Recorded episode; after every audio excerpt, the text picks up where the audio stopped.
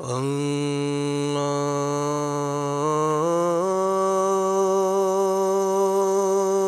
أكبر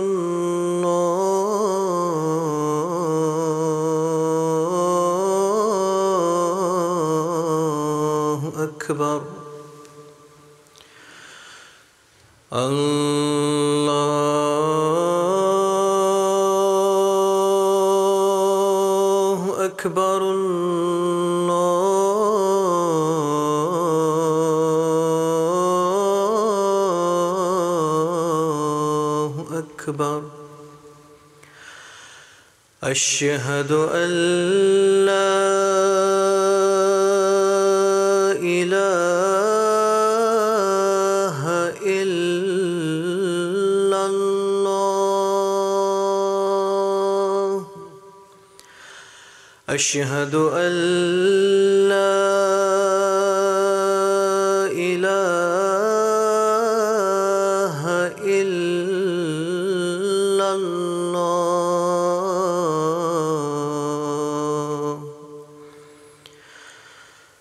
أشهد أن محمد رسول الله.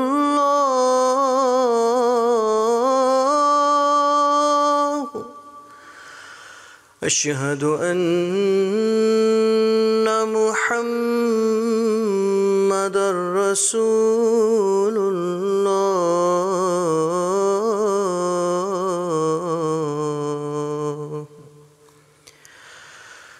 حي على الصلاة.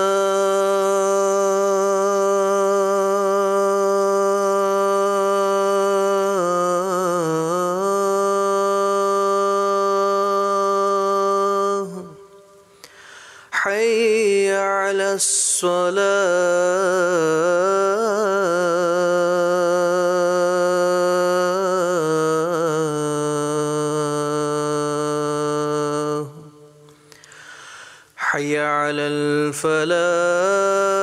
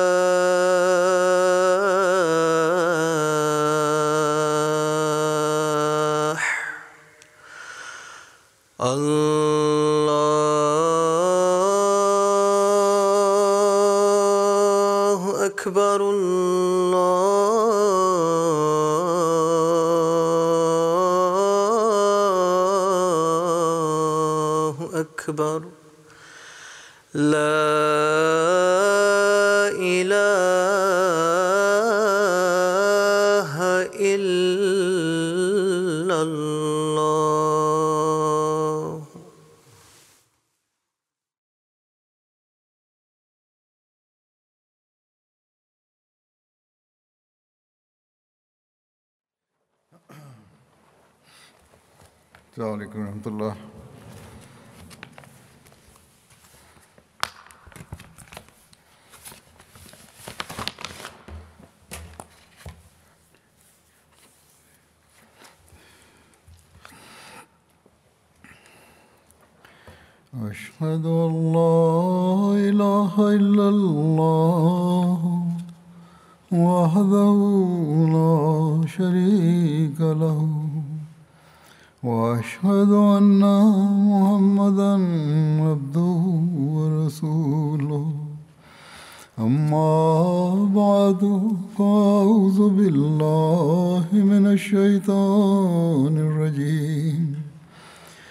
بسم الله.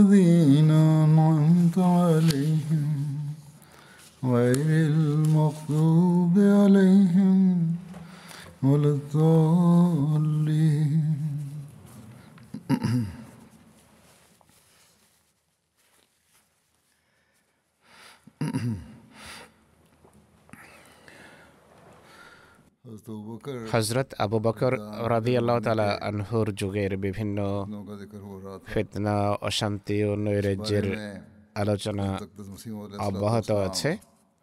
এ সম্পর্কে হজরত মসিহ হেমদ আলাই সালাতাম তার পুস্তিকা সেরুল খেলাফায় বলেন। ইবনে খুলদুন লিখেছেন। আরবের সাধারণ এবং বিশেষ মানুষ মোরতাদ হয়ে যায় অর্থাৎ সকল শ্রেণির মানুষ মোরতাদ হয়ে যায়। বনু তায় এবং বনু আসাদ তোলাইহার হাতে সমবেত হয় বনু গাতফান মোরতাদ হয়ে যায়। বনু হাওয়াজান দ্বিধাদ্বন্দ্বে লিপ্ত হয় তারা জাকাত দেয়া থেকে বিরত থাকে। একই সাথে বনু সালাইমের সর্দাররা মোরতাদ হয়ে যায়।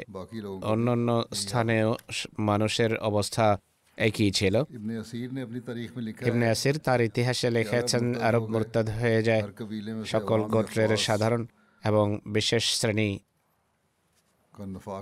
বিশেষ শ্রেণির কপটতা এবং মুনাফেকত প্রকাশ পায় খ্রিস্টান ইহুদিরা মাথা চারা দিতে থাকে মুসলমানরা তাদের নবীর ইন্তেকালের কারণে আর নিজেদের সংখ্যা স্বল্পতা শত্রুর সংখ্যাগরিষ্ঠতার কারণে ছাগলের অবস্থা যেমন হয় তেমনই হয়ে যায়। তো গবাদি পশুর অবস্থার মতো তাদের অবস্থা হয়ে যায়। অর্থাৎ ভয়ে তারা এক জায়গায় সমবেত হয় বা আশ্রয়ের সন্ধান করে। তখন জনসাধারণ হাজরত আবু বকরকে বলে যে, এরা শুধু ওসামার বাহিনীকেই মুসলিম, মুসলমান বাহিনী হিসাবে মনে করে। আপনি যেভাবে দেখছেন যে আরবরা আপনার প্রতি বিদ্রোহ করে বসেছে তাই এখন মুসলমানদের সেই জামাতকে বিচ্ছিন্ন করা বা পৃথক করে এক জায়গায় পাঠিয়ে দেওয়া ঠিক হবে না। হজরত আবু বকর তখন বলেন সেই সত্তার কসম যার পবিত্র হাতে আমার প্রাণ যদি আমার এই দৃঢ় বিশ্বাস হয়ে যায় যে হিংস্র প্রাণী আমাকে ছৌ মেরে নিয়ে যাবে তবু মোহাম্মদ রসুল্লাহর নির্দেশ অনুসারে ওসামা বাহিনীকে আমি প্রেরণ করবই রসুল্লাহ যে সিদ্ধান্ত দিয়েছেন আমি সেটি রহিত করতে পারি না। হজরত মাসিহ মহম্মদ আলাইসালাম আবদুল্লাহ বিন মাসুদের বরাতে বলেন যে আবদুল্লাহ বিন মাসুদ বলেন হুজুর আলাইহি আলহি আলী ওয়াসাল্লামের তিরোধানের পর আমরা এমন এক জায়গায় গিয়ে উপনীত হয়েছি। যে আল্লাহ তালা যদি আবু বকরের মাধ্যমে আমাদের প্রতি অনুগ্রহ না করতেন তাহলে আমরা ধ্বংসের দ্বার প্রান্তে ছিলাম। তিনি আমাদেরকে এ বিষয়ে সহমত করেন যে আমরা বিনতে মখাজ বা এক বছর বয়স্ক উষ্ট্রি আর বিনতে লগুন অর্থাৎ দুই বছর বয়স্ক উষ্ট্রির জাকাত সংগ্রহের জন্য যেন যুদ্ধ করি আর আমরা আরবের জনপদগুলোকে যেন গ্রাস করি আর খোদার ইবাদত করা অব্যাহত রাখি যতক্ষণ না মৃত্যু এসে যায়।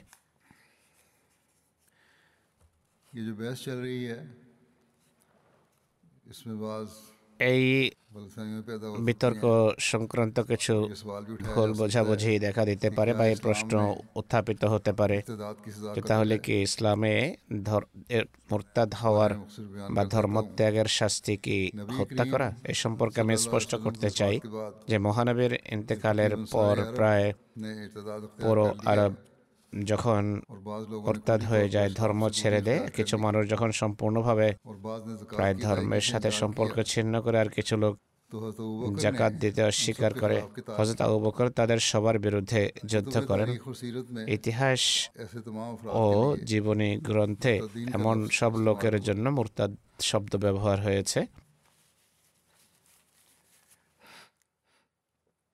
जिसकी वजह से बाद में आने वाले এ কারণে পরবর্তী প্রজন্মের জীবনীকার এবং আলেমরা ভুল করেছে। হয়তো তারা ভ্রান্ত শিক্ষা প্রসারের কারণ হয়েছে।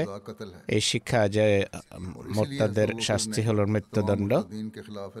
আর তাদের মধ্যে এই কারণে আহবকর সব মোর্তাদের বিরুদ্ধে যুদ্ধ আরম্ভ করেছেন। এমন সব লোককে নাকি তিনি হত্যা করিয়েছেন। যদি তারা ইসলাম গ্রহণে অস্বীকৃতি জানিয়ে থাকে এইভাবে এসব ঐতিহাসিক এবং জীবনীকাররা হজরত আবু বকরকে খতমনবতের বিশ্বাসের রক্ষণাবেক্ষণকারী এবং এর হিরো হিসাবে উপস্থাপন করেছে। কিন্তু সত্য কথা হলো, খেলাফতের আশেদার এই যুগে এবং খতমেনবুয়ত সংক্রান্ত বিশ্বাসের এমন চিন্তাধারা বা এমন দৃষ্টিভঙ্গি ছিলই না।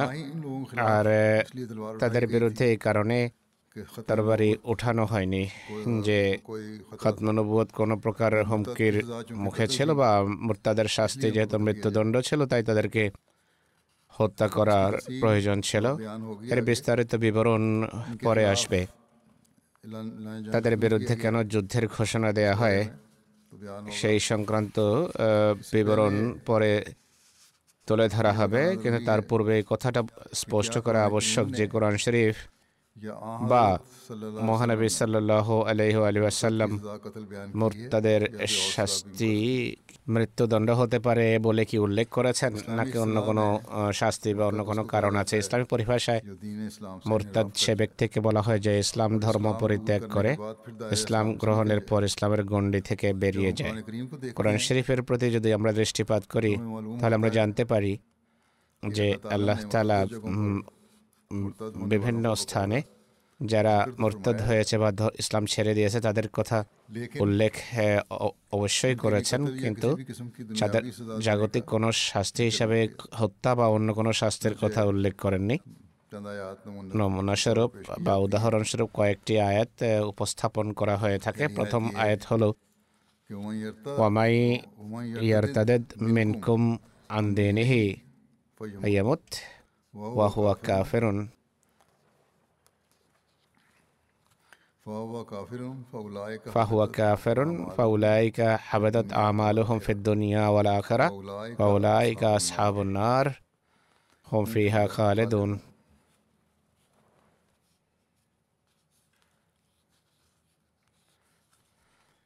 يعني اور تم میں سے অর্থাৎ তোমাদের মধ্য থেকে যে যেই নিজের ধর্ম পরিত্যাগ করে আর কাফের হিসেবে মারা যায় তো এরাই তারা যাদের কর্ম ইহজগতীয় বৃথা যাবে আর পরকালেও আর এরাই আগুনের অধিবাসী হবে। তাতে তারা দীর্ঘকাল থাকবে। এই আয়তে বলা হয়েছে তোমাদের মাঝে যে মোরতাদ হয়ে যায়। বা ধর্ম ছেড়ে দেয় আর এই অবস্থাতে মারা যায়।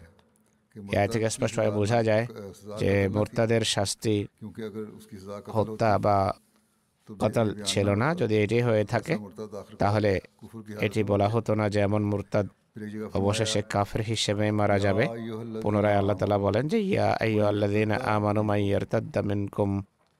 আন দীনিহি ফাসাউফা ইয়াতিল্লাহু বিকাউমিন ফাসাউফা ইয়াতিল্লাহু يحبهم ويحبونه. أذلة على المؤمنين وأعزة على الكافرين.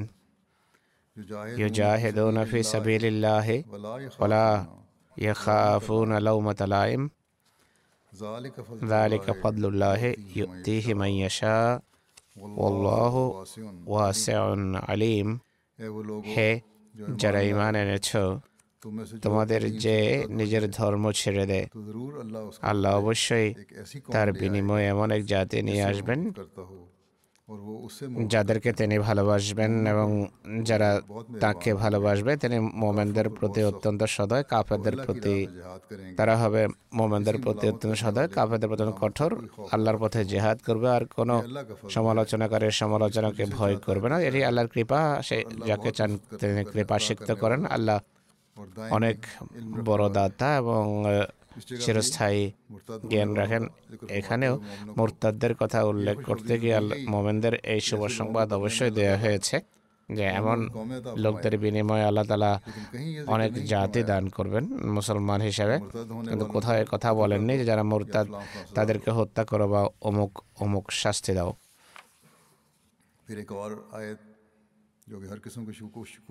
আরও একটি আয়াত আছে যা সকল প্রকার সন্দেহ এবং প্রশ্নের অবসান ঘটায়। আল্লাহ তালা বলেন যে ইন্নাল্লাদিন আমানু তুম্মা কাফারু। তুম্মা আমানু। তুম্মা কাফারু। তুম্মা জদাদু কুফরা। لم يكن الله ليغفر لهم ولا ليهدهم سبيلا নিশ্চয় যারা ইমান এনেছে এবং অস্বীকার করেছে পুনরায় ইমান এনেছে এবং অস্বীকার করেছে এরপর অস্বীকারে সীমা ছাড়িয়ে যেতে থাকে। আল্লাহ আল্লাহ এমন নন যে তাদের ক্ষমা করবেন এবং তাদের সঠিক পথ প্রদর্শন করবেন। তাই স্পষ্টভাবে আল্লাহ তালা এ কথাকে প্রত্যাখ্যান করছেন যে মুরতাদের শাস্তি হত্যা হতে পারে। আমাদের সাহিত্যে এই ব্যাখ্যাই তুলে ধরা হয়েছে। বিভিন্ন উপাস্যেরও এর ব্যাখ্যা করেছেন। খালেফাদ মসি রাবে রেহমহল্লা তার তর্জমাতুল কোরআনে এর ছোট্ট একটা ব্যাখ্যা দিয়েছেন। তিনি বলছেন যে এই বিশ্বাসকে রদ করে বা প্রত্যাখ্যান করে বা খণ্ডন করে যে মুরতাদের শাস্তি হত্যা। তিনি লিখেছেন যে যদি কেউ মুরতাদ হয়ে যায়, এরপর ইমান আনে, আবার মুরতাদ হয়, পুনরায় ইমান আনে। তার বিষয়ে সিদ্ধান্ত করা আল্লাহর হাতে। সে যদি অবিশ্বাসের অবস্থায় মারা যায়, অবশ্যই জাহান নামে হবে। মোরতাদের শাস্তি যদি মৃত্যুদণ্ড হতো, তাহলে তার বারবার ইমান আনা এবং অস্বীকার করার প্রশ্নই উঠে না প্রশ্নই উঠত না। বা সুযোগই ছিল না। আরও কিছু আয়াত আছে এই সংক্রান্ত যা নীতিগতভাবে মুরতাদকে হত্যা করার দৃষ্টিভঙ্গিকে প্রত্যাখ্যান করে। যেমন আল্লাহ তালা বলছেন যে কুলিল হাক্কুমের রব্বিকুম। ومن شاء ওমান ومن আফাল ইয়াকফুর। إن أعتدنا للظالمين نارا. أحاط بهم سرادقها. وإن يستغيثوا يغاث بماء كالمهل. يشوي الوجوه. بئس الشراب. وساءت مرتفقة তুমি তাদেরকে বলে দাও যে সত্যতাই যা তোমাদের প্রভুর পক্ষ থেকে এসে থাকে, অতএব যার ইচ্ছা ইমান আনতে আনুক, যার ইচ্ছা হয় অস্বীকার করুক। সে আমার সীমা জন্য এমন অগ্নি প্রস্তুত করে রেখেছে, যার দেয়াল তাদেরকে পরিবেষ্টন করবে। তারা যদি পানি চায়, এমন পানি তাদেরকে দেওয়া হবে যা গলিত তামার ন্যায় হবে, যা তাদের চেহারাকে জ্বালিয়ে দেবে। অত্যন্ত ঘৃণ্য পানীয় এবং অত্যন্ত অপছন্দনীয় বিশ্রাম এটি।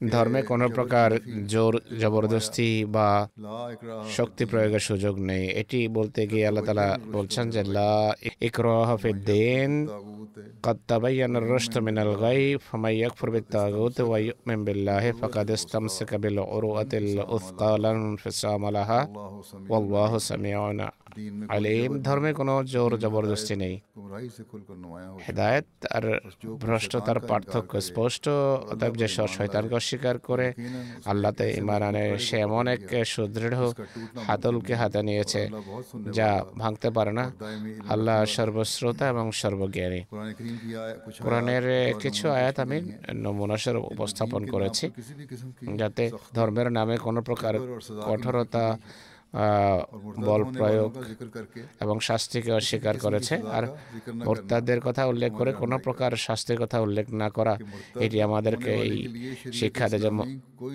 মোরতাদের জন্য কোনো দৈহিক ও জাগতিক স্বাস্থ্যের কথা কোরআন উল্লেখ করে না এই কোরআনের শিক্ষা এবং দৃষ্টিভঙ্গির সত্যায়ন এভাবে হয় যে কোরআনে বিভিন্ন স্থানে মোনাফেকদের কথা উল্লেখ রয়েছে। মোনাফেকদের বিভিন্ন রোগ ব্যাধির কথা এত স্পষ্টভাবে উল্লেখ করা হয়েছে যে কাফেরদের রোগ ব্যাধির কথা তত জোরালোভাবে উল্লেখ করা হয়নি। তাদেরকে ফাসেক বলা হয়েছে কাফের বলা হয়েছে তাদের ক্ষেত্রে উল্লেখ করা হয়েছে যে তারা ইসলাম গ্রহণের পর অস্বীকার করেছে কিন্তু এমন মুনাফেকের জন্য কোনো শাস্তির কথা উল্লেখ করা হয়নি। আর ইসলামের ইতিহাসে কথার সাক্ষী যে কোন মোনাফেককে তাদের কপটতার কারণে মোনাফেকতার কারণে শাস্তি দেওয়া হয়নি। মোনাফেকের কথা উল্লেখ করে কোরআন বলে, কুল আনফেকু তাও আন আও কারহান লাইয়া তাকাব্বালা মিনকুম। ইন্নাকুম কুনতুম কওমান ফাসিকিন ওমা মানাহুম আন তুকবালা মিনহুম। নাফাকাতুহুম ইল্লা وبرسوله ولا يأتون الصلاة إلا وهم كسالى ولا তুমি বলো, তোমরা সানন্দে খরচ করো বা ঘৃণার সাথে খরচ করো, তা তো তোমাদের কাছ থেকে গ্রহণ করা হবে না। দেশে তোমরা এক অপকর্মশীল জাতি। তাদের কর্ম গৃহীত থেকে থাকা তাদের এছাড়া তাদের আর কোনো কিছু বঞ্চিত করেনি। যে তারা আল্লাহ এবং তার রসুলকে অস্বীকার করে বসেছে। এছাড়া তারা নামাজের জন্য আস্ত চরম আলস্যের অবস্থায় আর তারা খরচও করত চরম ঘৃণার সাথে। এই আয়তে মুনাফেকদেরকে ফাসেক এবং অবাধ্য আখ্যা দেওয়া হয়েছে। আর আল্লাহ এবং রসুলের অস্বীকারী আখ্যা দেওয়া হয়েছে। এদের কুফর বা অবিশ্বাসের ভয়াবহতার কথা এই আয়তে আল্লাহ তালা আবার বলেন যে ইয়াহ লেফুন বিল্লাহে মা কালু ওলাকাদ কালু কেলেমাত আল কুফর বা কাফারু বা আদা ইসলামহিম বা হাম্মু বেমা আলম ইয়ানালু ওমা নাকামু إلا أن أغناهم الله ورسوله. من فضله. فإن يتوبوا يكو خيرا لهم.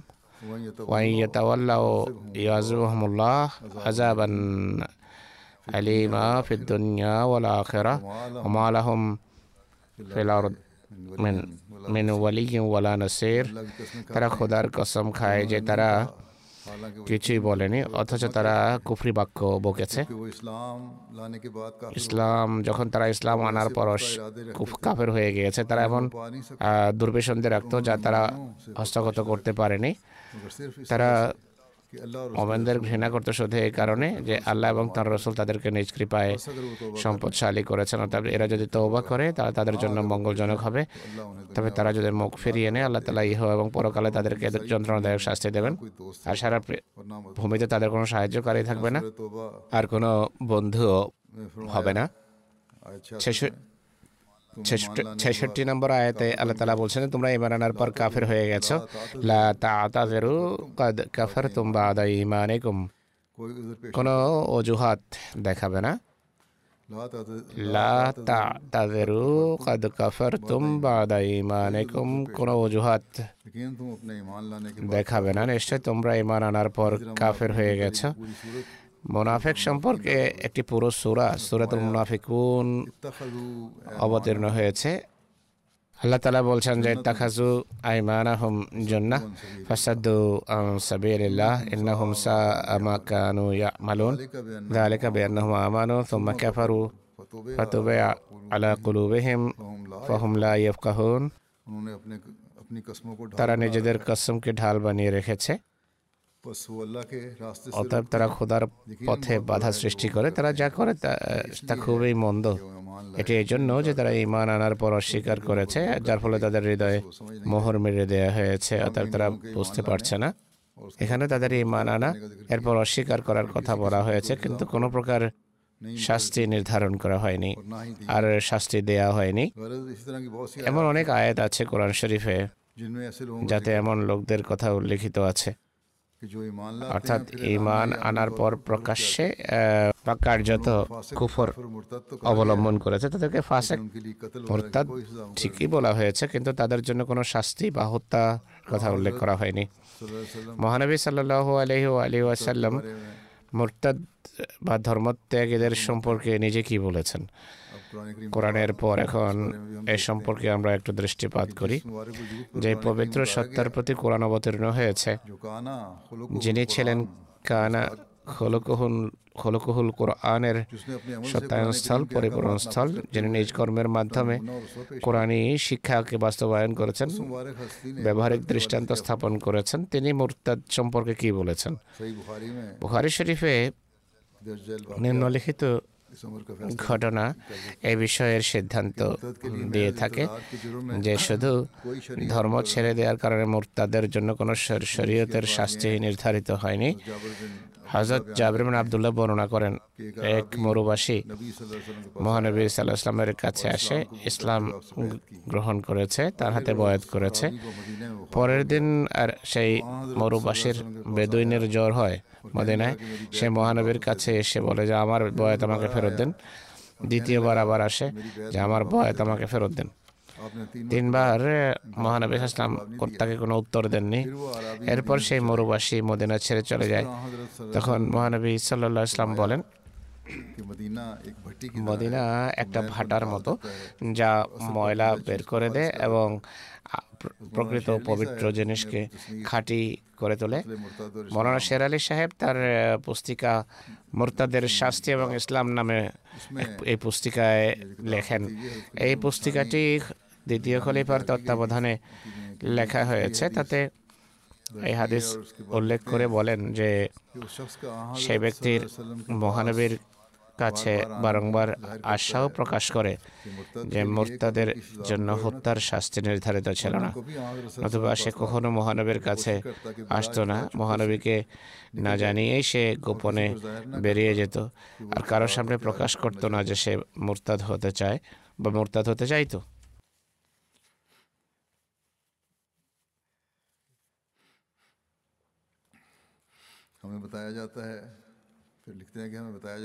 লিখছেন যে আমাদেরকে বলা হয় মুরতাদের শাস্তি হল হত্যা যা ইর্তেদাদ বা ধর্ম ত্যাগ থেকে বারণ করার জন্য রাখা হয়েছে এর উদ্দেশ্য হলো মানুষকে মোরতাদ হওয়া থেকে বিরত রাখা এ কথা যদি সত্য হয় রসুল্লাহ কেন তাকে সাবধান করেননি যে বারবার তার কাছে আসছিল কেন এটি বলেননি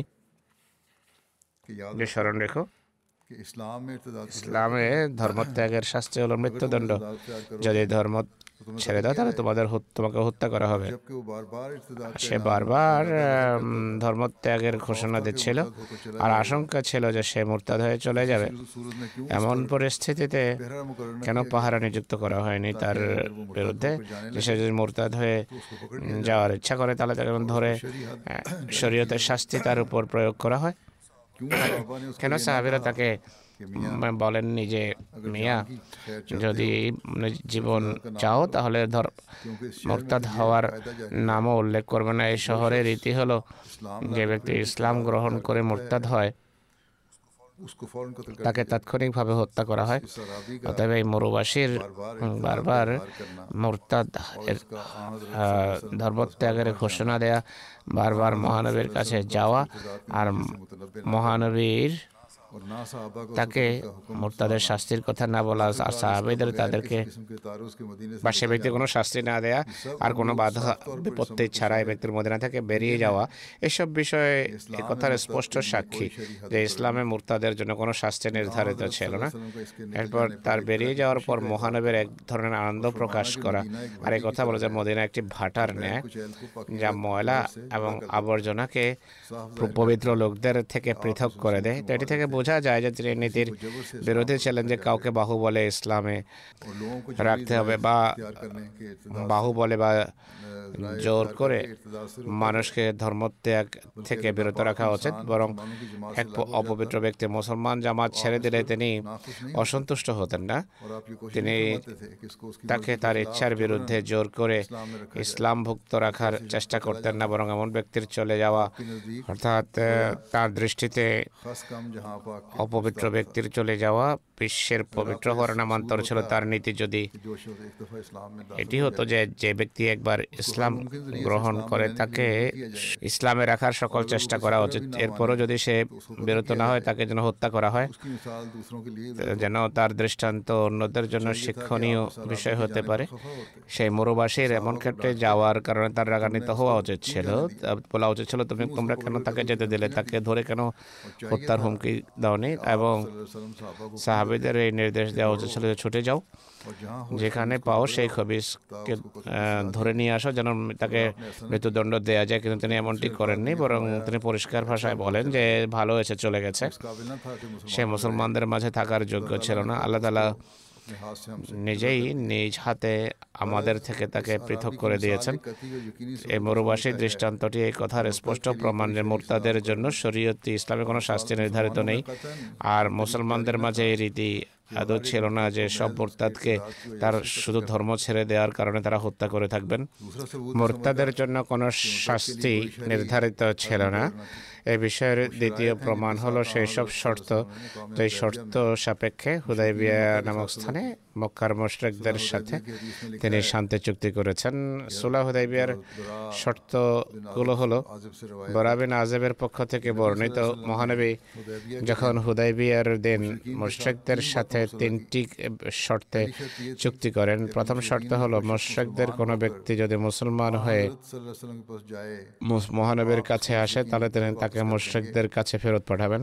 দ্বিতীয় শর্ত ছিল, মুসলমানদের কোনো ব্যক্তি যদি ধর্ম ছেড়ে মোশরেকদের কাছে চলে যায়, মোশরেকরা তাকে তার কাছে ফেরত পাঠাবে না।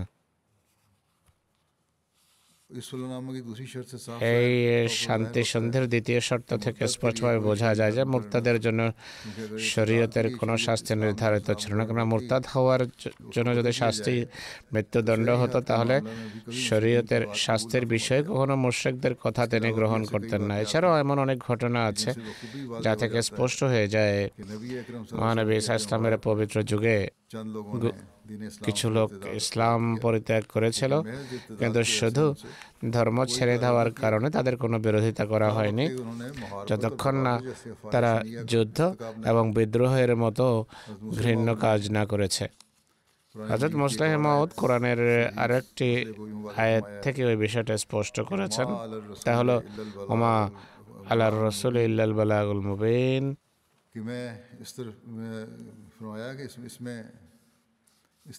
তিনি বলেন এটা এদিকে ইঙ্গিত করা হয়েছে যে তরবারির পরিবর্তে তবলিগ ব্যবহার করাই একটি পুরনো বা প্রাচীন রীতি ইব্রাহিম আল ইসলামের রীতি অবলম্বন করেছেন তার যুগের লোকদের জন্য আল্লাহর পক্ষ থেকে নির্দেশই ছিল যে আমাদের রসুলের কাজ হলো কথা পৌঁছে দেয়া তরবারের মাধ্যমে মানানো নয় আর এটি পুরো কোরআনের সার কথা কথা যুক্তির মাধ্যমে মানানো ধর্মীয় লোকদের কাজ নয় বাহুবলে মানানো ধর্মের Yeah. অনুসারীদের কাজ নয়, কিন্তু পরিতাপের বিষয় হলো আজ পর্যন্ত পৃথিবী কথাটি বোঝেনি। আর মুসলমানদের মাঝেও মুরতাদকে হত্যা করাকে বৈধ মনে করা হয়, অথচ তার বিশ্বাস ভ্রান্ত হোক বা সত্য বা সত্য বিশ্বাসের অনুসারী হোক কেউ বা ভ্রান্ত বিশ্বাস অনুসরণ করুক, তার বিশ্বাসকে সেভাবে সত্য মনে করা হয় যেভাবে এক মুসলমান নিজের ধর্মকে সত্য মনে করে। খ্রিস্ট ধর্ম মিথ্যা, কিন্তু প্রশ্ন হলো, পৃথিবীর সংখ্যাগরিষ্ঠ খ্রিস্টান খ্রিস্ট ধর্ম কি মনে করে? সে অবশ্যই এটিকে সত্য মনে করে। হিন্দু ধর্ম মিথ্যা। প্রশ্ন হলো পৃথিবীর সংখ্যাগরিষ্ঠ হিন্দু নিজেদের ধর্মকে কি মনে করে? অবশ্যই সত্য মনে করে। ইহুদি ধর্ম এখন সত্য নয়। কিন্তু প্রশ্ন হলো ইহুদিদের মেজরিটি ইহুদিয়তকে কি মনে করে? তারা অবশ্যই সেটিকে সত্য ধর্ম মনে করে। অতএব এই কারণে কাউকে যদি হত্যা করা বৈধ হয়। যে আমি মনে করি আমার ধর্ম সত্য, অন্যের ধর্ম সত্য নয়। কথা যদি এটাই হয়ে থাকে, তাহলে এক খ্রিস্টানের কেন যে কোনো মুসলমানকে হত্যা করার অধিকার থাকবে না? এক হিন্দুর কেন? বাহু বলে অন্যদের হিন্দু বানানোর অধিকার থাকবে না বা হত্যা করার অধিকার থাকবে না? চীনে কনফিউশিয়াস ধর্মের অনুসারীদের কেন এই অধিকার থাকবে না যে তারা বাহু বলে অন্যদেরকে স্বধর্মের অনুসারী বানাবে? ফিলিপাইনে বিশ হাজার মুসলমান আছে, সেই যে যুগে তিনি বর্ণনা করেছেন, সে যুগে বিশ হাজার ছেলে এখন আরও বেশি হবে। খ্রিস্টান খ্রিস্টানদের কেন? মুসলমানদের বাহু বলে খ্রিস্টান বানানোর অধিকার থাকবে না। আমেরিকার কেন? বাহুবলে বাহু বলে সেসব মুসলমানকে যারা সেখানে বসবাস করে তাদের মুসলমান বানানোর অধিকার থাকবে না। রাশিয়া কেন? বাহু বলে সবাইকে খ্রিস্টান বানানোর অধিকার রাখবে না। বাহু বলে সবাইকে কমিউনিস্ট বানাতে পারবে না। যদি মুসলমান বাহু বলে, অস্ত্র বলে অন্যদেরকে নিজ ধর্মের অনুসারী বানানোর অধিকার রাখে, যৌক্তিকভাবে অন্যদেরও সেই অধিকার থাকবে। প্রশ্ন হলো, এই অধিকার জারি করে পৃথিবীতে কি কখনো শান্তি প্রতিষ্ঠিত হতে পারে? এই অধিকার জারি করে তেজপুত্রকে কি বলতে পারো যে এটি এটি কাজটি সঠিক? পাঁচটিকে কি বলতে পারো যে এটি সঠিক? যে খ্রিস্টানরা বাহু বলে মুসলমানদেরকে খ্রিস্টান মানার অধিকার রাখে বা মুসলমানদের খ্রিস্টানদেরকে অস্ত্র বলে মুসলমান অধিকার অধিকার থাকবে। ইরান, ইরানিদের সব হানফিকে বাহু বলে শিয়া বানানোর অধিকার থাকবে আর হানাফিদের সব শিয়াকে বাহু বলে সুন্নি বানানোর অধিকার থাকবে। বস্তুত এটি এমন অযৌক্তিক একটি কথা যে কোনো মানুষ এক মুহূর্তের জন্য এটি মানতে পারে না। অতীতের নবীদের জাতিরা যখনই ঐশী শিক্ষা মানতে অস্বীকার করেছে আল্লাহ তালা তাদেরকে সম্বোধন করে বলেন আর নৌজেমুক মোহা ও আন্তমলাহা কারে হন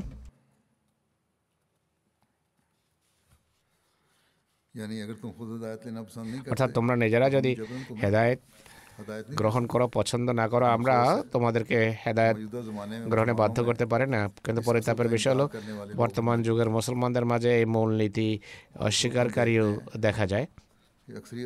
আজকে মুসলমানদের সংখ্যা সংখ্যাগরিষ্ঠ এটাই বলে। পৃথিবী যদি এই বিষয়টি বোঝে এবং অনুধাবন করে তাহলে যে জুলুম এবং অন্যায় ধর্মীয় এবং রাজনৈতিক বিষয় রয়েছে তা বন্ধ হয়ে যাবে। মানুষ নিজেদের বিশ্বাস অন্যের উপর চাপাবেও না।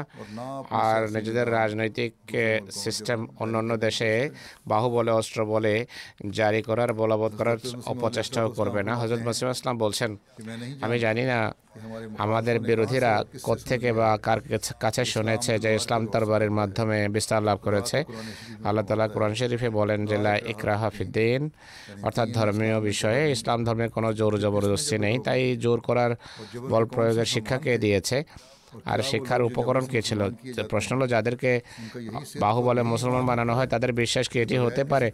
যে কোনো বেতন না পেয়েও মাত্র দুই তিনশো ব্যক্তি সহস্র সহস্র ব্যক্তির মোকাবেলা করবে আর সংখ্যা যখন হাজারে পৌঁছে যায় তারা কয়েক লক্ষ শত্রুকে পরাজিত করবে এবং ধর্মকে শত্রুর আক্রমণ থেকে রক্ষা করার জন্য গবাদি পশুর নিয়ে জীবন উৎসর্গ করবে আর ইসলামের সত্যতায় নিজের রক্ত দিয়ে মোহর খচিত করবে। আর আল্লাহর একত্ববাদ প্রচারের জন্য এমন অনুরাগ থাকবে যে দরবেশদের ন্যায় কঠোর জীবনকে শিরোধার্য করে আফ্রিকার মরুভূমি পৌঁছবে আর সে দেশে ইসলাম প্রচার করবে। আর সকল প্রকার কষ্ট সহ্য করে চীন পর্যন্ত পৌঁছবে যোদ্ধা অষ্টধারী যোদ্ধা হিসাবে নয়, বরং এক দরবেশ হিসাবে পৌঁছে আর সে দেশে পৌঁছে ইসলামের, ইসলাম প্রচার করবে। এর ফলাফল যা দাঁড়ায় তাহলে তাদের পবিত্র ওয়াজ নসিহতের মাধ্যমে সেখানে কয়েক কোটি মুসলমান সৃষ্টি হবে। এরপর মোটা পোশাকধারী দরবেশ হিসাবে ভারতে আসবে। আর আর আর্যবর্তের এক বিশাল অঞ্চলকে ইসলাম ধর্মে দীক্ষিত করবে আর ইউরোপের সীমানা পর্যন্ত লাইলা ধ্বনি পৌঁছাবে। তোমরা বিশ ইমানের সাথে বলো এটি কি তাদের কাজ হতে পারে? যাদেরকে বাহু বলে মুসলমান বানানো হয় অথচ তাদের হৃদয় কাফের থাকবে মুক্ত হবে মুসলমান। না এটি তাদের কাজ যাদের হৃদয় ইমানের জ্যোতিতে ভরে যায় আর যাদের হৃদয়ে কেবল খোদা থাকে। কোরআনের এই আয়াত এবং মুক্তির আলোকেটি প্রমাণিত হয়ে গেল যে মুরতাদের শাস্তি মৃত্যুদণ্ড নয়। তাই প্রশ্ন ওঠে যে মুরতাদের শাস্তি যদি মৃত্যুদণ্ড না হয়ে থাকে তাহলে হজরত আবু বকর কেন মুরতাদের হত্যা করলেন এবং কেন হত্যার নির্দেশ দিলেন? সত্য কথা হলো ইতিহাস পাঠে পরিষ্কারভাবে জানা যায় যে হযরত আবু বকরের যুগে যারা মুরতাদ হয়েছে তারা কেবল মুরতাদই ছিল না বরং মুরতাদ তারা বিদ্রোহী ছিল আর এমন বিদ্রোহী ছিল যারা রক্তপাত মূলক অভিপ্রায় রাখত তারা শুধু মদিনার উপর হামলা করে মুসলমানদেরকে হত্যা করার ভয়াবহ ষড়যন্ত্রই করেনি বরং বিভিন্ন অঞ্চলে মুসলমানদেরকে ধরে নির্দয়ভাবে হত্যাও করেছে। তাদের অঙ্গ প্রত্যঙ্গ কেটে তাদের হত্যা করা হয়েছে। তাদেরকে ও আগুনে জীবন্ত জ্বালিয়ে ফেলা হয়েছে। এসব ধর্মত্যাগী জুলুম নির্যাতন হত্যা রাহাজানি বিদ্রোহ এবং লুটপাটের ন্যায় অপরাধকারী ছিল। এ কারণে প্রতিরক্ষামূলক এবং প্রতিশোধমূলক ব্যবস্থা হিসাবে সেসব যুদ্ধবাসদের বিরুদ্ধে যুদ্ধ করা হয়েছে। আর জাজাও সাইয়াতিন সাইয়াদ মেসলুহা।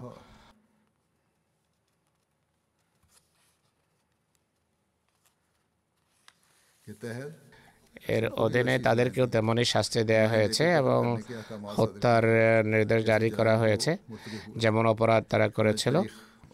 ইতিহাস এবং জীবনী গ্রন্থ থেকে কিছু বিস্তারিত বিবরণ তুলে ধরা হয়। তার তারিখে খামিসা লেখা আছে যে রেজাবিন হিসাবে একজন মুরতাদ ছিল। তার জাতির কিছু অশ্বারোহীকে নিয়ে মদিনার দিকে আসে। সে মদিনাবাসীদের জন্য বের হওয়ার পূর্বেই বাধা দেবে বা তাদের উদাসীনের অবস্থায় হামলা করে হত্যা করবে সে আবু বকর এবং তার সাথে মুসলমানদের উপর। তখন সে ছাপা মারে যখন তারা জানতেনই না মোরতাদেরা শুধু মদিনায় হামলাই করেনি বরং হজরত আবু বকর যখন তাদের পরাজিত করেন তারা সত্য বিশ্বাসে মুসলমানদেরকেও টুকরো টুকরো করে যারা তাদের এলাকায় বসবাস করত যেভাবে পূর্বের খোদ বা আমি উল্লেখ করেছি যারা নিজেদের স্বজাতির মোরতাদ হওয়া সত্ত্বেও ইসলামের উপর প্রতিষ্ঠিত ছিলেন আল্লাহ মাতাবরি লেখেন হাজদা বকর যখন বিভিন্ন আক্রমণকারী গোত্রকে পরাজিত করেন তখন বনু জুবিয়ান এবং আবাস সেসব মুসলমানদের উপর আক্রমণ করে যারা তাদের গোত্রে বসবাস করতে না তাদেরকে হত্যা করার সকল ঘৃণ্য এবং নির্দয় পন্থা অবলম্বন করে। এরপর অন্যান্য জাতি এমনই করেছে। অর্থাৎ তারা এমন লোকদের হত্যা করেছে যারা ইসলামের উপর প্রতিষ্ঠিত ছিল তাদের গোত্রের আল্লামা ইবনে আসির লেখেন আবস এবং জুবিয়ান গোত্র। তাদের এলাকায় বসবাসকারী নিরীহ মুসলমানদের নির্দয়ভাবে হত্যা করা আরম্ভ করে এবং তাদের অনুকরণে অন্যান্য গোত্র মুসলমানদের হত্যা করেছে তখন আবু বকর সকল গোত্রের সেসব লোকে হত্যা করার কাসম খান যারা মুসলমানদের হত্যা করেছে। যেভাবে বলা হয়েছিল যে মহানবী ইসলামের তেরোধানের পর যেসব গোত্র মোরতাদ হয়ে যায় তাদের ধর্ম ত্যাগ ধর্মীয় বিরোধ পর্যন্ত সীমাবদ্ধ ছিল না বরং তারা ইসলামী রাষ্ট্রের বিরুদ্ধে বিদ্রোহ করেছে। তরবারি হাতে নিয়েছে। মদিনা মোনাওয়ারায় হামলা করেছে। জাতির লোকদের মুসলমানদেরকে হত্যা করেছে আগুনে জ্বালিয়েছে তাদের অঙ্গচ্ছেদ করেছে খালিদ বিন ওলিদের কথা লেখা হয়েছে তারপর ইতিহাসে যে আসাদ গতফান হওয়াজান সোলাইম এবং তাই যখন পরাজিত হয় তখন খালিদ বিন ওয়ালিদ তাদের ক্ষমার আবেদন গ্রহণ করেননি তিনি শর্ত রাখেন যে তারা যদি সেসব লোকদের নিয়ে আসে যারা মোরতাদ হিসেবে মুসলমানদেরকে আগুনে জ্বালিয়েছিল এবং তাদের অঙ্গচ্ছেদ করেছে এবং তাদের উপর বিভিন্ন অন্যায় অবিচার করেছে। আল্লামা ইবনে খালেদুল লেখেন যে আরব দ্বীপের মুরতাদ গোত্রগুলো মদিনাকে ধ্বংস করার উদ্দেশ্যে বের হয়, যেন আবু বকর ও মুসলমান তার সাথীদেরকে হত্যা করতে পারে। তারপরে ইতিহাসে লেখা আছে, সর্বপ্রথম আবস এবং জুবিয়ান মদিনায় হামলা করে। হজরত আবু বকর কে হজরত ওসামার প্রত্যাবর্তনের পূর্বে তাদের বিরুদ্ধে যুদ্ধ করতে হয়েছে। আল্লামা ইবনে খলদুন লেখেন যে রবিয়া গোত্র মুরতাদ হয়ে যায়। আর তারা মনজার বিন নোমানকে দাঁড় করায় যার নাম ছিল মগরুর তারা তাকে বাদশাহ বানিয়ে দিয়েছে। আল্লামা হাইনি যিনি বোখারি শরীফের একজন ব্যাখ্যাকারী মুফাসসার তিনি লেখেন হযরত আবু বকর রাদিয়াল্লাহু আনহু। যাকাত দিতে অস্বীকারীর বিরুদ্ধে যুদ্ধ করেছেন এই জন্য যে তারা যাকাত দেবে না বলে তার তরবারি হাতে নিয়েছে এবং উম্মতে বিরুদ্ধে যুদ্ধ আরম্ভ করেছে। আল্লামা শোকানি বলেন ইমাম খাতাবি মহানবীর তেরোধানের পর যারা ধর্ম ছেড়ে দিয়েছে আর যারা জাকাত ইত্যাদি দিতে অস্বীকৃতি জানিয়েছে, তাদের সম্পর্কে বিভিন্ন বিষয়াদি উল্লেখ করে বলেন যে এরা সত্যিকার অর্থে বিদ্রোহী ছিল। তাদেরকে মোরতাদ বলা হয় এই জন্য যে তারা মোরতাদের জামাতভুক্ত হয়েছিল একজন লেখক বারবার তার বইতে যারা ধর্ম ধর্ম ত্যাগ করেছে তাদের জন্য বিদ্রোহী এবং বিদ্রোহ শব্দ ব্যবহার করেছে লেখেন মহানবের ইন্তেকালের সংবাদ যখন পুরো আরবে ছড়িয়ে পড়ে সর্বত্র বিদ্রোহের লিহান লেখা দাও দাও করে জ্বলতে থাকে আর সবচেয়ে বেশি প্রভাবিত ছিল ইয়ামান যদিও যে ব্যক্তি অগ্নি প্রজ্বলিত করেছে সে ছিল আসাদ শানসি যে নিহত হয়েছিল কিন্তু বনে হানিফায় মুসাইলেমা কাদ্দাব আর বনু আসাদ তোলাইহা নবুয়তের দাবি করে সহস্র সহস্র লোককে নিজের দলভুক্ত করে মনে বলা আরম্ভ করে যে আসাদ এবং গতফান মিত্র গোত্রের নবী সবসময় কোরাইশের নবীর চেয়ে বেশি প্রিয় কেননা মোহাম্মদ সাল্লাহ আলহিহাসাল্লাম ইন্তেকাল করেছেন তোলাইহা জীবিত এসব বিদ্রোহের সংবাদ যখন হজরত আবকরের কাছে পৌঁছে তিনি বলেন যে আমাদের ততক্ষণ অপেক্ষা করা উচিত যতক্ষণ এসব অঞ্চলের জাকাত সংগ্রহকারী এবং আমেদের পক্ষ থেকে পুরো ঘটনার রিপোর্ট না আসা যায়। বেশি দিন অতিবাহিত হওয়ার পরে আমেদের পক্ষ থেকে রিপোর্ট আসা আরম্ভ হয়। সেসব রিপোর্ট থেকে স্পষ্টভাবে বোঝা যায় যে বিদ্রোহীদের হাতে কেবল রাষ্ট্রের নিরাপত্তাই হুমকিগ্রস্ত ছিল না বরং তাদের প্রাণও ঝুঁকির মাঝে ছিল যারা ধর্মত্যাগের সময় বিদ্রোহীদের সমর্থন করেনি বা তাদের সাথ সঙ্গ দেয়নি এবং ইসলামের উপর প্রতিষ্ঠিত ছিল। এমন পরিস্থিতি হজরত আবু বকর সিদ্দিক রাজিউল্লাহর জন্য সর্বশক্তি খরচ করে বিদ্রোহের মোকাবেলা করা এবং বিদ্রোহীদের সকল মূল্যে পরাজিত করে পরিস্থিতি নিয়ন্ত্রণ করা ছাড়া অন্য কোনো উপায় ছিল না। একজন লেখক লিখছেন হজরত আবু বকরের উদ্দেশ্য ছিল সেসব মুরতাদদের দমন করা যারা আরবের বিভিন্ন অঞ্চলে বিদ্রোহে মানুষকে প্ররোচিত করছিল। তাদের হাতে ইসলামের প্রদীপ এবং মুসলমানদের জীবন ছিল হুমকির সম্মুখীন। আরেকজন লেখক লিখছেন যে, মহানবী ইসলামের ইন্তেকালের পর বহু আরব সর্দার মোরতাদ হয়ে যায়। সবাই নিজ নিজ নিজ অঞ্চলের স্বাধীন শাসক বনে বসে। গবেষকদের মতে ধর্মত্যাগের বেশিরভাগ ক্ষেত্রে কারণ ছিল রাজনৈতিক, ধর্মীয় কারণ অনেক কম ছিল। মহানবী সাল্লাহ জীবনের শেষ দিনগুলোতে আরবের কিছু গোত্রের নেতারা নিজেদের বিদ্রোহের রাজনৈতিক কারণগুলোকে ধর্মীয় রূপ দেওয়ার জন্য নবুয়তের দাবি করে বসে। এই ধারা অব্যাহত থাকবে এর বাকি অংশ ভবিষ্যতে উপস্থাপিত হবে। ইনশাল্লাহ এসব ঐতিহাসিক রেফারেন্সগুলোর সার কথা হলো যারা মোরতাদ হয়েছিল বা যেসব গোত্র মোরতাদ হয়েছে তারা জাকাতের সম্পদ দিতে অস্বীকার করে অর্থাৎ জাকাত eh, দিতে অস্বীকার করে কোন কোন স্থানে জাকাতের সম্পদ তারা লুটপাট করে সেনাবাহিনী প্রস্তুত করে মুসলমানদের বিরুদ্ধে রাজধানী মদিনায় হামলা করে।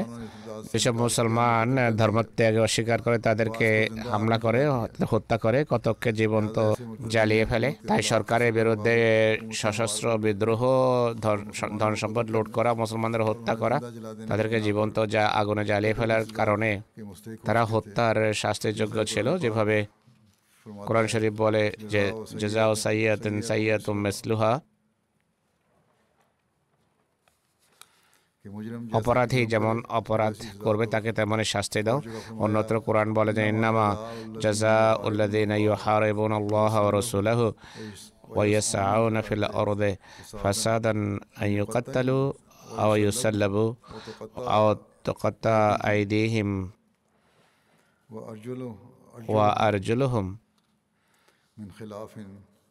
من خلاف أو ينفع من الأرض. অর্থাৎ যারা আল্লাহ এবং রসুলের বিরুদ্ধে যুদ্ধ করে।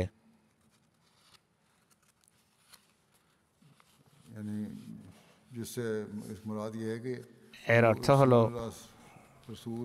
রসুল খলিফাত রসুল বা ইসলামী রাষ্ট্রের বিরুদ্ধে যুদ্ধ করে আল্লাহর সাথে তো যুদ্ধ হতে পারে না। আল্লাহকে থাপ্পড়ও মারা যায় না, আর পাথর বা তেরো আর তরবারি দ্বারাও আঘাত করা যায় না। তাই আল্লাহর বিরুদ্ধে যুদ্ধ করার অর্থ হল, রসুল এবং খলিফার এবং রাষ্ট্রের বিরুদ্ধে যুদ্ধ করা। আর ইয়াসাউনা ফিলারদে ফাসাদাতে এইদিকে ইঙ্গিত করা হয়েছে, অর্থাৎ এর অর্থ এটি।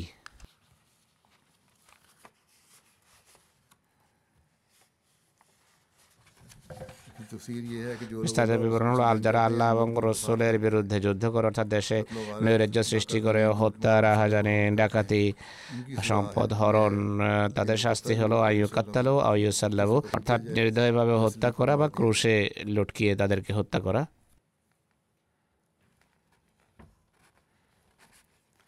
বারা جیسے کہ میں نے کہا تھوڑا سا میں نے آگے بیان যা হোক এ বিষয়ের কিছুটা আমি আপনাদের সামনে বর্ণনা করলাম বাকি ভবিষ্যতে তুলে ধরা হবে। এখন কতক প্রয়াত ব্যক্তির স্মৃতিচারণ করব তাদের গায়েবানা জানাজাও পোড়াব নামাজের পর।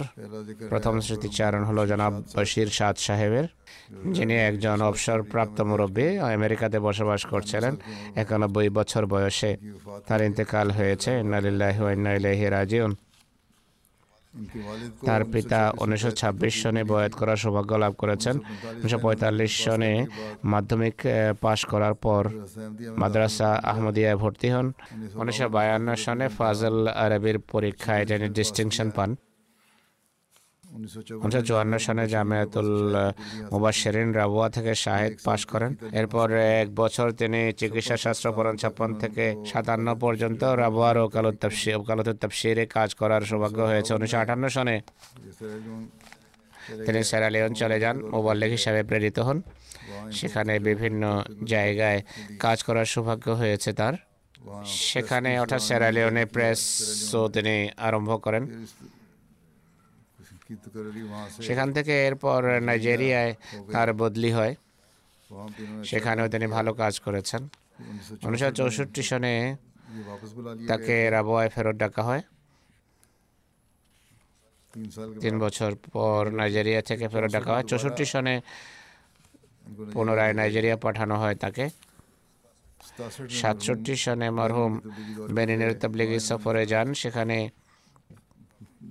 স্থানীয়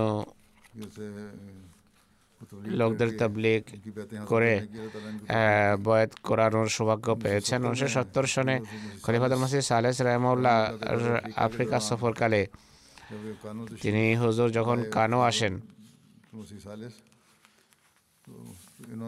তিনি একশত নবাগত আহমদের তৌফা হুজুরের চরণে উপস্থাপন করলেন। হুজুর এতে সন্তোষ প্রকাশ করেন, দোয়া করেন। এরপর হুজুর তার পাগড়ি বশির সাদ সাহেবকে দান করেন। উনিশশো সত্তর সনে ফিরে আসার সময় উমরা করার সৌভাগ্য তার হয়েছে। উনিশশো তিরাশি সনে তিনি রাবোয়া কারপুরদাসের সেক্রেটারি নিযুক্ত হন উনিশশো সনে জামাতের বিরুদ্ধে যে অর্ডিন্যান্স জারি করা হয়েছিল এরপর খলিফাতুল মাসি রাবেকে হিজরত করতে হয়েছে হিজরতের পূর্বে জুমার দিন খোদবা খলিফাতুল মাসির রাবের উপস্থিতিতে খোদবা দেওয়ার সুযোগ বা সৌভাগ্য তার হয়েছে এই দৃষ্টিকোণ থেকে ইতিহাসে তার নাম উল্লেখিত আছে। উনিশশো অষ্টআশি সনে মরহুম ব্যক্তিগত অবস্থার কারণে খলিফাদাল মসির রাবের কাছে অবসরের আবেদন করেন হুজুর তা গ্রহণ করেন এরপর তিনি আমেরিকা চলে যান। তার শোক সন্তপ্ত পরিবারে স্ত্রী নাসরিন আখতার শাহ সাহেবা এক পুত্র এবং চার কন্যা রয়েছেন। আল্লাহ তালা তার প্রতি মাখবরত করুন এবং তার সন্তান সন্ততিকে পূর্ণ বিশ্বস্ততার সাথে জামাত এবং খেলাফতের সাথে সম্পৃক্ত রাখুন। পরবর্তী স্মৃতিচারণ হবে রানা মোহাম্মদ সিদ্দিক সাহেবের, যিনি শিয়ালকুটির মালিয়াওয়ালার রানা এলিমদিন সাহেবের পুত্র ছিলেন। তিনিও সম্প্রতি ইন্তেকাল করেছেন। নালিল্লাহ ইলাইহি রাজিউন। মরহুম মরহুমের পিতা উনিশশো আটত্রিশ সনে কাদিয়ান গিয়ে বয়াত করেছিলেন। মরহুম নামাজ রোজা এবং তাহাজুদে অভ্যস্ত ছিলেন দোয়াগো মানুষ ছিলেন খুবই সাহসী ব্যক্তিত্ব ছিলেন খেলাফতের প্রতি সুগভীর ভালোবাসা ছিল। খলিফা আক্তার প্রতি নির্দেশ মান্যকারী। নিজের সব সন্তানকে জামাতের সাথে সম্পৃক্ত থাকা খেলাফতের ভালোবাসা এবং আনুগত্যের নসিহত করেছেন। উনিশশো চুয়াত্তর এবং চুরাশি সনে জামাতের বিরোধিতার কারণে কিছু কঠিন পরিস্থিতি তিনি সম্মুখীন হন কিন্তু তিনি অবিচল ছিলেন। তিনি ছয় কন্যা এবং পুত্র রেখে গেছেন। তার এক পুত্র রানা মোহাম্মদ আকরাম মোহাম্মদ সাহেব নাইজেরিয়ায় জামাতের মোবালিক হিসাবে কাজ করছেন যিনি কর্মক্ষেত্রে থাকার কারণে পিতার জানাজা এবং দাফন কাফনে অংশ নিতে পারেন এর পূর্বে তার মাও দুই হাজার আঠারো সনে ইন্তেকাল করেছেন তাতেও তিনি যোগদান করতে পারেননি আল্লাহ তালা তাকে ধৈর্য দিন মনোবল দিন মরহমের প্রতি আল্লাহ তালা মাখ ফেরত করুন। পরবর্তী স্মৃতিচারণ হলো জনাব মাহমুদ আহমদ খাজা সাহেবের যিনি ইসলামাবাদের অধিবাসী ছিলেন। সম্প্রতি তার ইন্তেকাল হয়। ইন্নালিল্লাহ ইন্না ইলাহি রাজন তার বয়স ছিল আঠাত্তর বছর। আল্লাহ তালার কৃপায় ওসিয়ত করেছিলেন। তার বংশে আহমদিয়ত তার পিতা খাজা মোহাম্মদ শরীফ সাহেবের মাধ্যমে আসে। এক স্বপ্নের ভিত্তিতে হাজর খলিবাতুল মসজিদ সানির যুগে তিনি বয়াত করেছিলেন।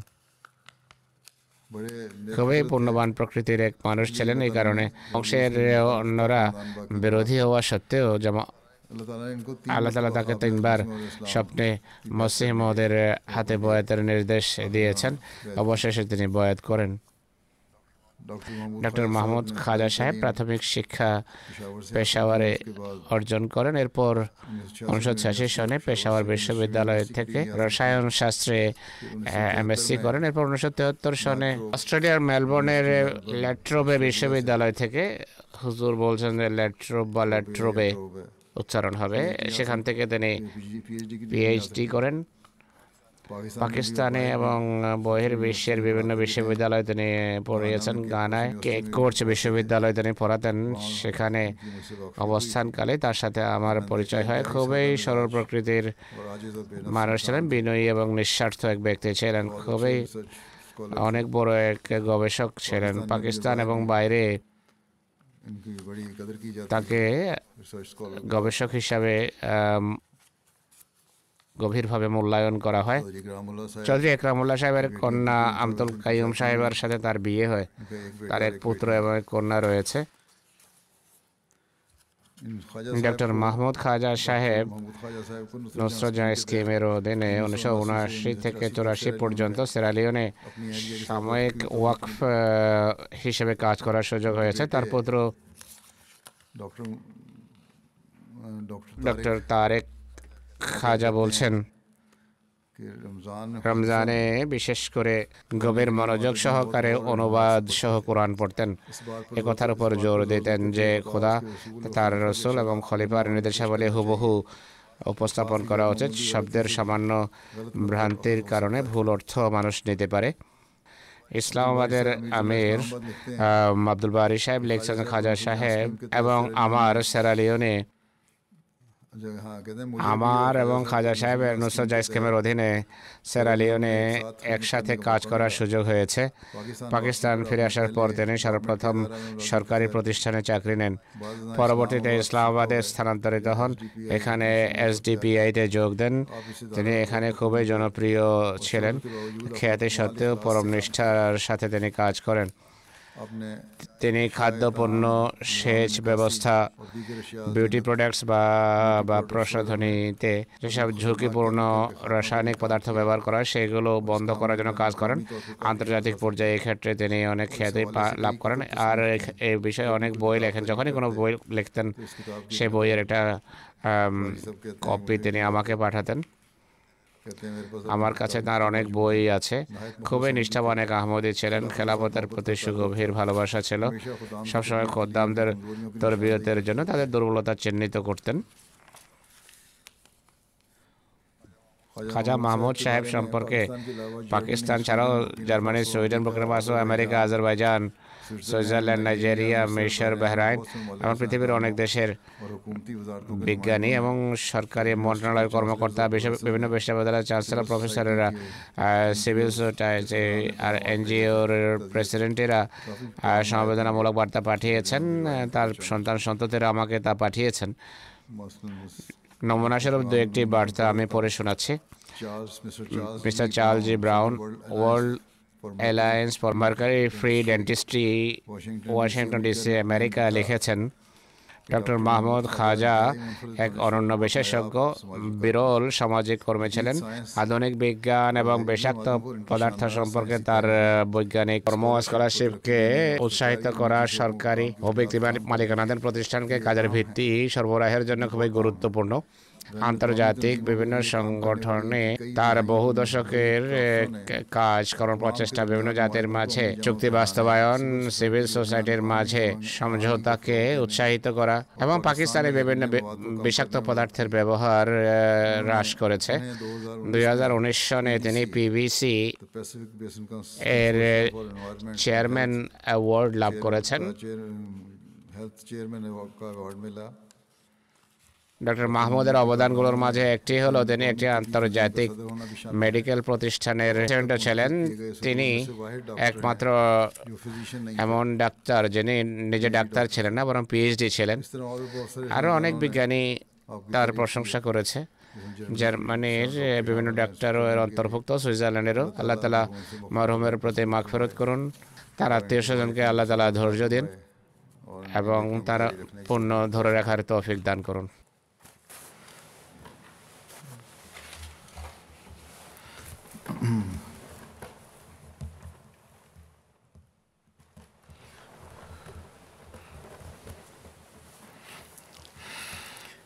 الحمد لله الحمد لله نحمده ونستعينه ونستغفره ونؤمن به ونتوكل عليه ونعوذ بالله من شرور أنفسنا ومن سيئات أعمالنا من يهده الله فلا مضل له ومن يضلل فلا هادي له. ونشهد أن لا إله إلا الله ونشهد أن محمدا عبده ورسوله. عباد الله رحمكم الله. إن الله يأمر بالعدل والإحسان وإيتاء ذي القربى وينهى عن الفحشاء والمنكر والبغي يعظكم لعلكم تذكرون. اذكروا الله يذكركم وادعوه يستجب لكم ولذكر الله أكبر.